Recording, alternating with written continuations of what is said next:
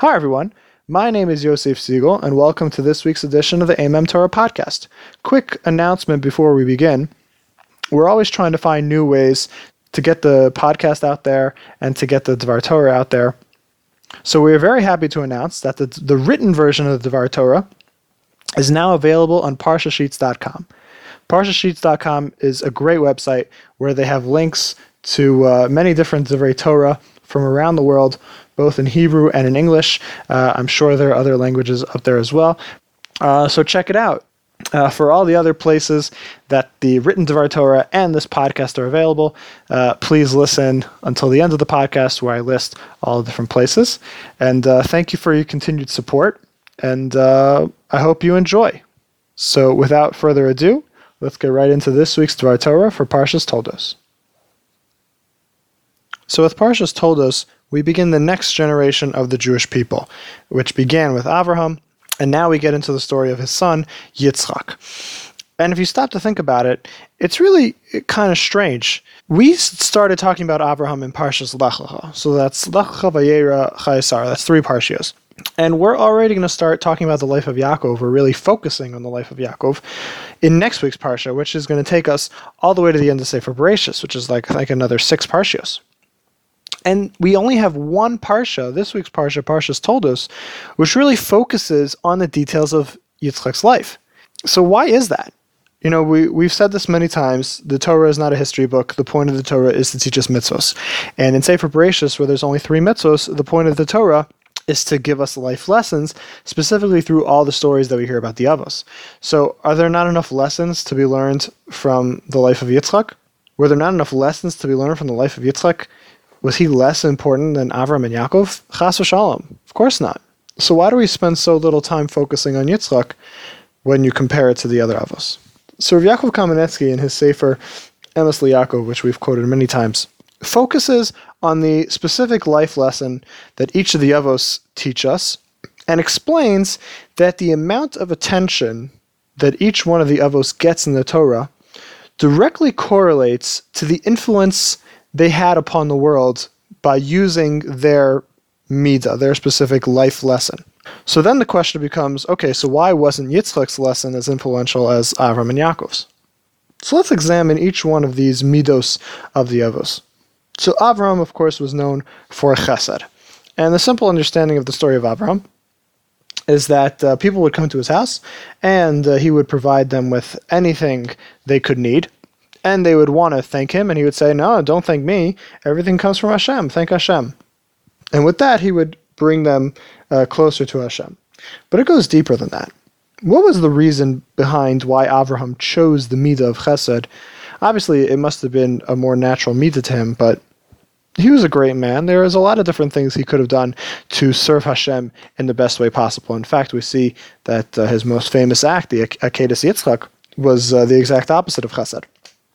So Avram definitely had the ability to work uh, on his avodas Hashem in ways other than Chesed. So why did he choose specifically Chesed to make that his main uh, attribute? So Avram recognized that everything he had was a Chesed from Hashem. Everything that he had been blessed with was totally undeserved and, and unnecessary from Hashem's standpoint, but Hashem gave it to Avram. And Avram recognized that as an act of kindness, as an act of chesed.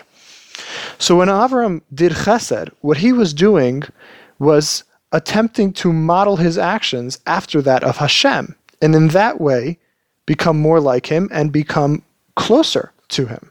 So when his guests would come and he would provide for them and they would thank him for his kindness, he would say, You think I'm the one giving you all this? The kindness is coming to me as well. Everything here comes from Hashem. He's the one you have to thank. He's gifting this to me and he's gifting this to you. I'm just the middleman over here. But really, everything over here, the same way that it's a gift to you, it's also a gift to me. And that was Abraham's midah. And that's what he used to draw people close to Hashem, recognizing that everything was a kindness. Now, a life that's based off of kindness and mercy and uh, warm, inviting homes that's a very attractive life to be a part of. And Avraham was able to uh, draw many people closer to Hashem. Let's skip Yitzchak for the moment. We'll come back to him at the end. And let's go straight to Yaakov. Yaakov's Midah was emes.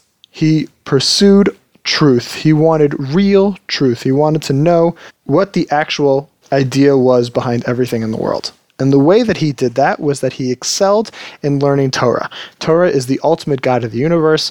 It's written by Hashem. It's given to us directly by Hashem. And by plumbing the depths of the Torah, you can learn the real solid truths of the universe. What is it built upon? What does it mean? Why is it here? What are we supposed to do now that we have it? So this is true both uh, in regards to uh, hashkafa, just in terms of how we're supposed to treat the world and the people that inhabit it, and also in terms of halacha, Torah and mitzvahs. How are we supposed to live live our lives? So Yaakov pursued this truth, and he did it through the Torah. So he spent his life as a representation of honesty and taught Torah to anyone who would listen to him.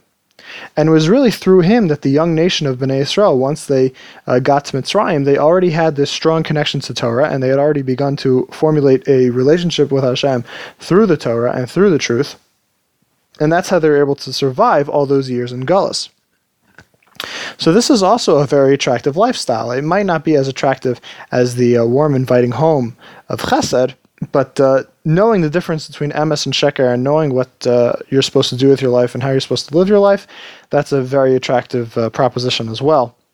And Yaakov was also able to draw many people close to Hashem. Yitzchak, his main midah was gvura, which is translated as strength. We explain it as avoda. His avodas Hashem, his diligence in his service to Hashem was very, very strong. Chazal tell us this trait was built on a very strong sense of din and mishpat, which literally means justice, which Rav Yaakov explains in this context to mean that a person has to live his entire life strictly within the guidelines, within the lines that Hashem has set up for us, without any compromise. Now, this is a difficult standard to hold oneself to. Complete commitment, no compromising, no wavering at all from where you're supposed to be. You stay within the lines. If you cross the line, you're out. That's, that's a very, very high level to hold yourself to. And the only person to whom this is an expected way of life is one to whom that lifestyle is so precious that the relationship with Hashem and the commitment to Hashem is so important that of course you're going to keep yourself on that level. And it goes so far that ultimately that you're willing to pay the ultimate price for that. You're willing to give up your life for it. Because if you're going to stay so strong within what you feel is right, and that's going to remain so important to you, that type of restricted uh, lifestyle is something which you're going to take all the way. And this was Yitzchak's relationship with Hashem and with the Torah his view on life is very demanding, and it sounds when I whenever you say the word restrictive, it sounds it, it sounds bad. You know, just to say it very simply, it sounds bad. But there's an ultimate commitment here. One of the best things that a human being can have in life is to love something or someone so much that you'd be willing to die for it, which Yitzchak showed right away. Hashem needed someone to be a sacrifice by Akedes Yitzchak. And, and the Medrash tells us that Yitzchak volunteered to do it. He was ready without hesitation. And even if you just read the psukim, Yitzchak figured out what was happening. You know, at a certain point, he realized that he was going to be a korban, and he never stopped. He never fought. In fact, the whole reason that it's called Akedes Yitzchak means the binding of Yitzchak. Yitzchak told Abraham that he should tie him up because in case he would accidentally jerk, you know, just out of a natural human reaction to a knife coming at your throat, perhaps Avram would cause a mum, and then uh, and then Yitzchak wouldn't be a good korban anymore. So Yitzchak said, "Tie me up because I want to make sure I'm the best korban possible." That's a crazy level of commitment. That's somebody who's willing to die for what he believes in. And while his life may have been exact, it doesn't mean that Yitzchak had to be an unhappy person. Restrictions doesn't mean that you need to be unhappy. Yitzchak didn't live his life with a sense of foreboding or fear if he would ever cross the lines. He lived with a happiness of being secure in the knowledge that he knew how to be able to serve his Creator to the maximum level. And because it was important to him, he demanded of himself complete commitment to that lifestyle. He didn't see it as a restriction. He saw it as an opportunity. He saw that his lifestyle was going to lead it to be the best commitment to Hashem possible, and he loved that opportunity to the degree that if death was necessary, he was ready to do so. Now, I keep saying that you know, be ready to die. Yitzchak was ready to die. And that sounds scary, but the truth is, this is a very, very important part of our Jewish identity. Sadly, all too often throughout history, Jews have had to follow this practice of Mesiras Nefesh, giving up their lives for a cause, specifically the cause of Hashem. And it's not just within the Jewish people, but throughout history and throughout society nowadays. Even nowadays, the idea of dying for a cause is admired and will always be admired because it shows that this that this idea or this person, this concept, whatever it is, is so important to you that it's worth more than your life itself. This was Yitzchak's contribution to the Jewish people. This idea of Mesiras Nefesh, dying for a cause, and specifically in our case, dying for the cause of Hashem. However, this lifestyle is a very hard lifestyle to maintain. It's a very high level of commitment. It's not for everyone. And therefore, in terms of attracting people to Hashem, Yitzchak did not attract nearly as many followers uh, as Avraham and Yaakov did. So let's bring this all together. As Rav Yaakov said before, the amount of words, the amount of stories told about the Avos is in direct correlation to how many people they attracted to Hashem at their specific time in history. And it was like this because the number of stories that they took part in ultimately comes down to how many people they interacted with and affected. So Abraham affected a lot of people. Yaakov affected a lot of people. There's lots of stories about them. Yitzchak affected the least amount of people to the point where it only takes us one parsha to list all his major global accomplishments uh, at that time in history. But in the long run, the amount written about each one of the Avos is insignificant. The important part is what they contributed to us, their descendants, the Jewish people. The lessons that we see in Sefer Bereshis from the Avos teach us how to live our lives as Ovdei Hashem. So it might be that in his own time, Yitzchak did not attract as many people to Hashem. But in terms of the contributions he made towards us, towards his children, to the towards the future nation of Bnei Israel, they were just as significant as his fathers and his sons. If I may be so bold as to suggest, Chesed teaches us how to be like Hashem. Learning Torah teaches us to understand Hashem. But self-sacrifice of living in a certain way and the Mesiras Nefesh for a cause, the Midos of Yitzchak, is what ultimately seals our relationship with Hashem. Thank you very much, everyone, for listening. For any questions, comments, or to subscribe to the email newsletter, please email me at aimemtorah at gmail.com. That's A I M E M T O R A H at gmail.com.